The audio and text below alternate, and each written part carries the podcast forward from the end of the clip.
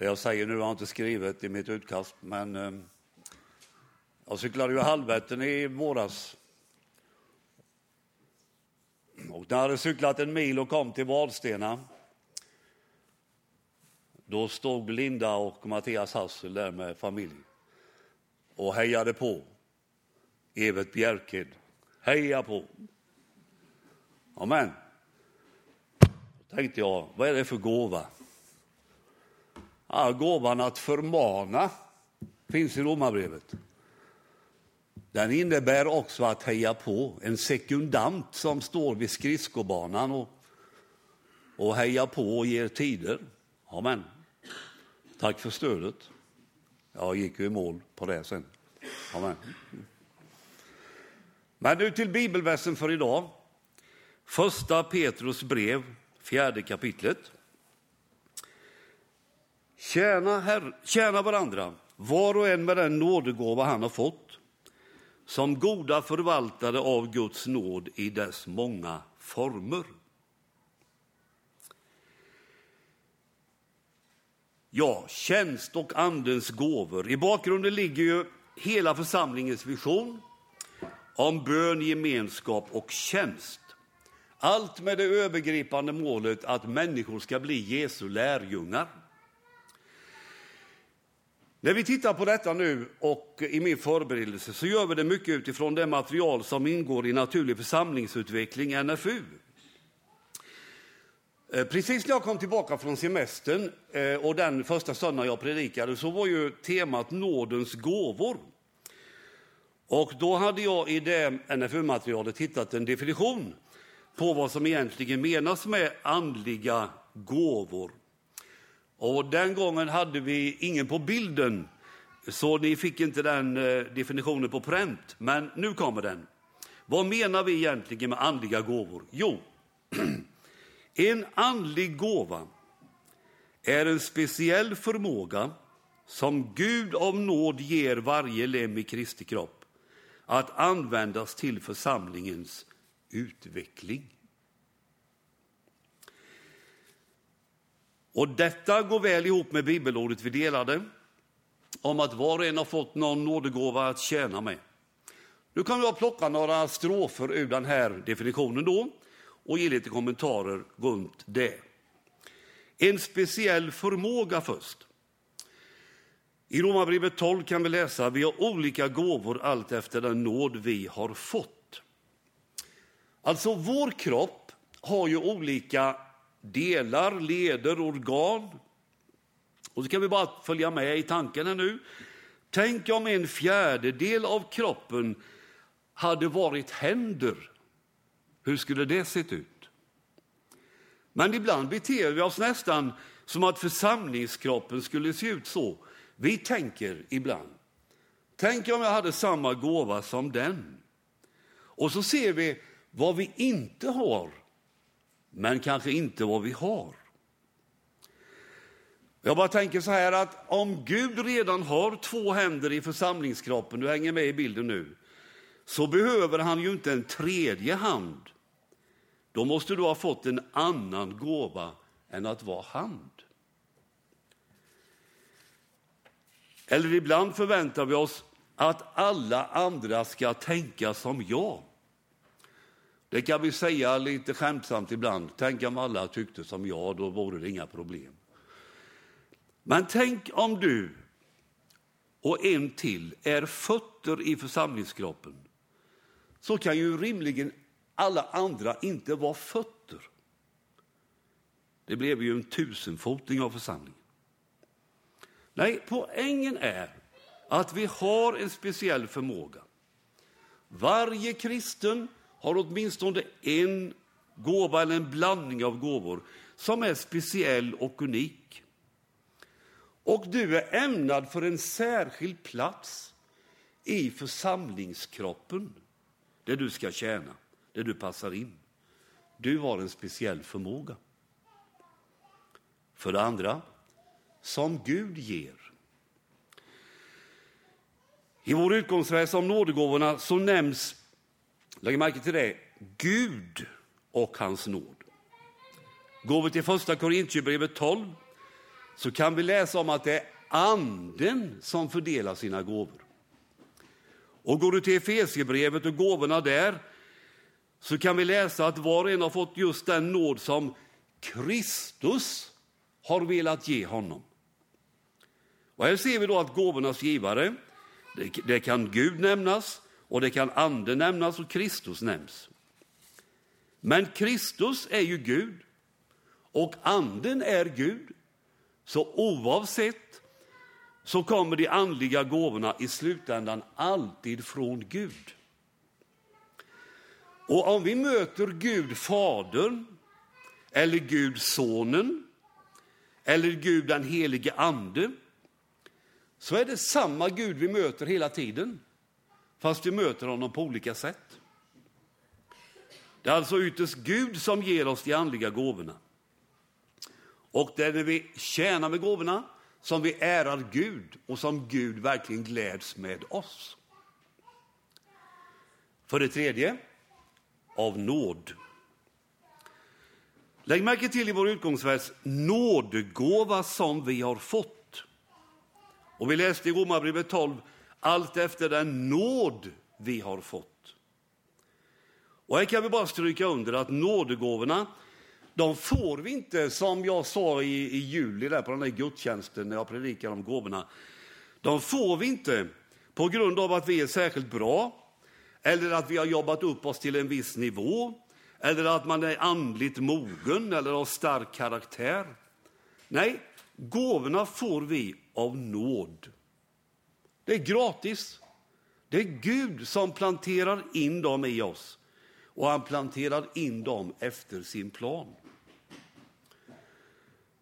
Och under den här punkten ska vi också säga att andens gåvor får inte förväxlas med andens frukter.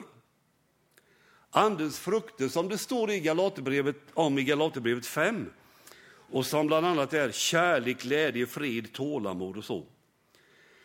Andens frukter, de växer fram i våra liv mer och mer när vi lever i relation med Jesus.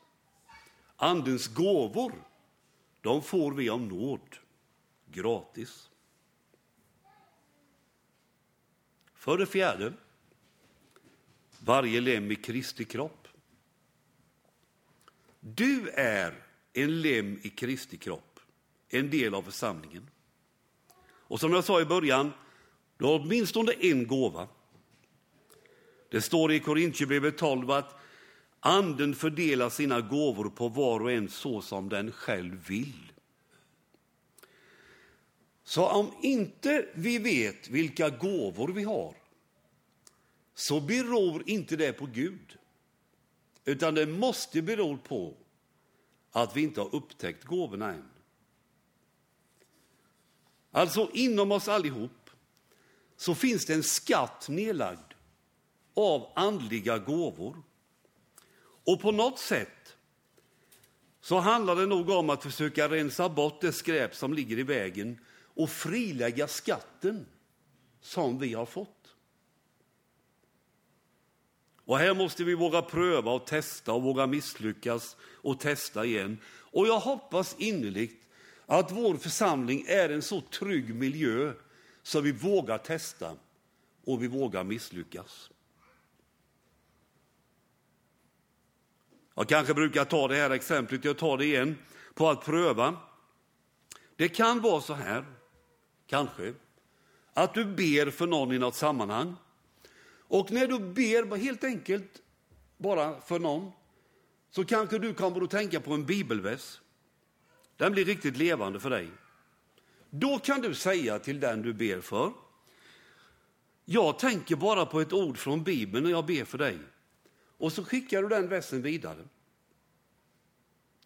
Den du ber för kanske ger respons och säger tack, detta behövde jag.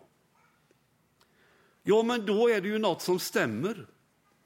Och på det sättet kanske du var med och förmedlade ett kunskapens ord, kanske en profetisk gåva. Gåvan kanske var gåvan för själavård. Och om du inte får någon respons så är det ju inte illa att ha fått ge ett bibelord vidare. Det handlar ju bara om det. Det är ett enkelt sätt att pröva. Från mitt eget liv kommer jag ihåg ett nattvardsfirande i Vetlanda för många år sedan. När jag delade brödet till en kvinna där så citerade jag Jesu ord till kvinnan framför mig. Känn ingen oro och tappa inte modet. Och när jag sa de orden så såg jag hennes ansikte att det var något som släppte liksom. Det är stunder av stor nåd. Det finns anledning att börja testa och pröva och misslyckas ännu mer för att frilägga de skatter vi har fått. Varje lem i kroppen har del av skatterna. Kanske, lägg märke till att jag säger det nu, för det är inte alltid våra drömmar går i lås och allt vi planerar och tänker. Men kanske vi längre fram i höst kommer att erbjuda ett test där man kan få en aning om vad Gud har gett den för gåvor. Det skulle vara mycket spännande. Vi får se om vi kommer till skott med det. För det femte, för församlingens utveckling. Alltså när Nya testamentet talar om de andliga gåvorna så har den hela tiden med gemenskapen att göra. Det gäller hela tiden Kristi kropp. När Paulus skriver om detta i Efesierbrevet 4 och skriver om apostlar, profeter, förkunnare, herdar och lärare så fortsätter han. Det skall göra de heliga mer fullkomliga och därigenom utföra sin tjänst och bygga upp Kristi kropp. Det är målet. Vi är lemmar som är till för varandra. Vi klarar oss helt enkelt inte utan varandra. Och ingen kan säga, säger Paulus, jag behöver inte dig. Det kan ingen säga. Vi är helt beroende av varandra. Och lyssna. Vi verkar vara mest beroende av de lemmar som verkar vara svagast. Det står också de delar av kroppen som verkar svagast är nödvändiga. Och häng med nu och fundera över uttrycket, för det står så här, verkar svagast. Inte är svagast, utan verkar svagast. Grunna på det lite. Du får komma nästa söndag för jag tror jag klipper tag i det då.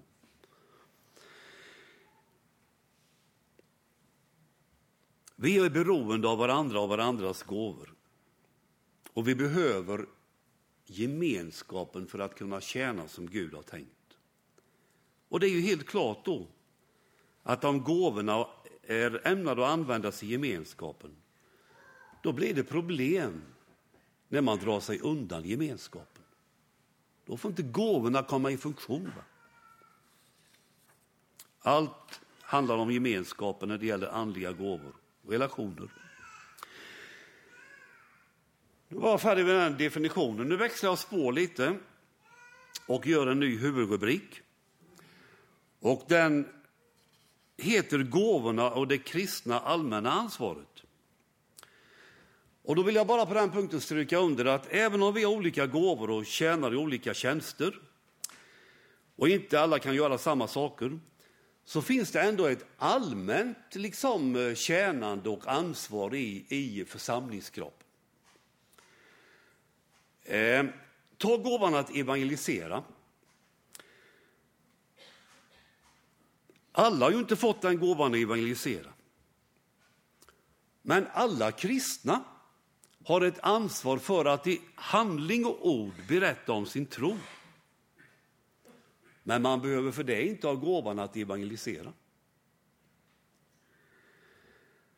Alla kristna har inte givmildhetens gåva. Det finns en sån gåva faktiskt. Men att ge en del av sin inkomst till Guds verk, det är ju allas vårt ansvar. Och man behöver inte ha givmildhetens gåva för att kunna ge till exempel tionde. Och alla kristna har inte trons gåva. Men det är varje kristens övning och uppgift att försöka lita på Gud hur livet än blir. Och för att liksom anförtro sig åt Gud och sitt liv åt Gud så behöver man inte ha den där speciella nådegåvan att tro. Och man behöver inte ha en speciell nådegåva för att hålla i en sopbastu eller för att servera kyrkkaffe. Ja, det är bara fyra exempel på att vi alla har ett övergripande ansvar, även om vi var och en har olika nådegåvor. Och så glider jag in på en kort punkt. Hur många nådegåvor finns det egentligen? På den frågan finns det olika svar. Man kan räkna på olika sätt. Jag har ett par material, NFU då, och prästen eh, Anders Peter Sjödin i sin bok eh, Sök eh, Guds ansikte. Båda de har 30 olika nådegåvor. Och jag bara listar några stycken nu. Och Det är gåvor som vi kanske inte tänker på i första hand som nådegåvor. Konstnärlighet, gästfrihet, musik, organisation, hjälpsamhet, leva i celibat, bön, lida för sin tro. Detta kan ses som andliga nådegåvor, även om vi i första hand kanske inte tänker i de banorna. Och när vi längre fram i höst mer konkret kommer att ta tag i olika gåvor i förkunnelsen så kommer vi, ja, tror jag väldigt mycket, och beröra just dessa gåvor som, som kanske vi tycker är lite annorlunda då. Så ytterligare en punkt som jag vill lyfta i predikan då. Och det är bibliska exempel på tjänande och gåvor. Och då ska vi se under de här, den här punkten att bibelpersonerna, de var ju inte fullkomliga, utan de behövde justeras här och där. Och vi, vi, ehm, vi upptäcker att vi, eh, vi är ganska lika dem, eller de är ganska lika oss. Vi tar systrarna Marta och Maria och när Jesus var på besök hos dem. Du vet att i den berättelsen där, där är det Marta som är tjänaren. Det var liksom hennes styrka att ordna med grejer. Och för Jesus var det, verkar det vara helt okej. Okay. Men berättelsen avslöjar också hennes svaga punkter. Hennes syster Maria satt hos Jesus och lyssnade. Men om Marta står det att hon tänkte på allt hon hade att ordna med. Och hon ställde sig framför Jesus och sa Herre, bryr du dig inte om att min syster låter mig ensam ordna med allt? Säg åt henne att hjälpa till. Det är som att Marta försöker skapa dåligt samvete. Hon vill att hennes syster Maria ska bli lika aktiv som hon själv. Marta har alltså en stark överlåtelse åt sin uppgift men vill ha in sin syster lite i samma folla. Det Marta saknar här är nog vishet och att hon inte ser att hon missar eh, tillfällen för djupa andliga erfarenheter tillsammans med Jesus. Maria däremot, hon satt vid Jesu fötter och lyssnade. Och i sammanhanget så uppmuntrar ju Jesus det som Maria gör. Och det finns inget negativt i det hon gör alls. Men det finns ju risk också här för överandlighet.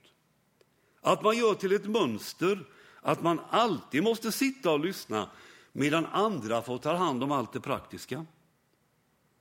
Det Maria saknar här är kanske också vishet och överlåtelse åt sin syster och de gemensamma sysslorna.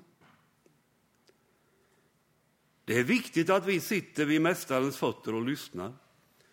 Det brukar vi säga härifrån bön, gudstjänst, nattvard är livsviktigt. Men det är också viktigt när krafterna finns att jag med min kropp i tjänst överlåter mig åt gemenskapen.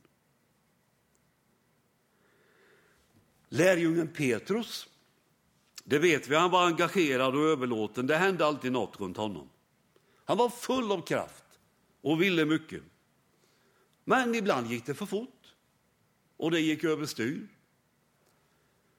Petrus behövde växa i vishet och följer vi Nya testamentet så händer det ett och annat med Petrus under resans gång. Men, och detta är stort, trots sin, att han var så impulsiv och, och kanske hade lite brist på vishet, så sa Jesus ändå till Petrus, du är Petrus, klippan, och på den klippan ska jag bygga min kyrka. Den överlåtelse och kraft Petrus hade verkade vara viktigare för Jesus än vishet, åtminstone i det läget. Ja, detta är bara i slutet av predikan nu några exempel från Bibeln när det gäller tjänande och gåvor. Och vi ser att Bibelns människor är rätt så lika oss. Justeras ibland måste vi. Det ger oss tröst och hopp tycker jag. Och även om det inte är, för även om det inte är perfekt så, så använder Jesus oss ändå. Det var dagens predikan. Herre, helga oss genom sanningen. Ditt ord är sanning. Amen.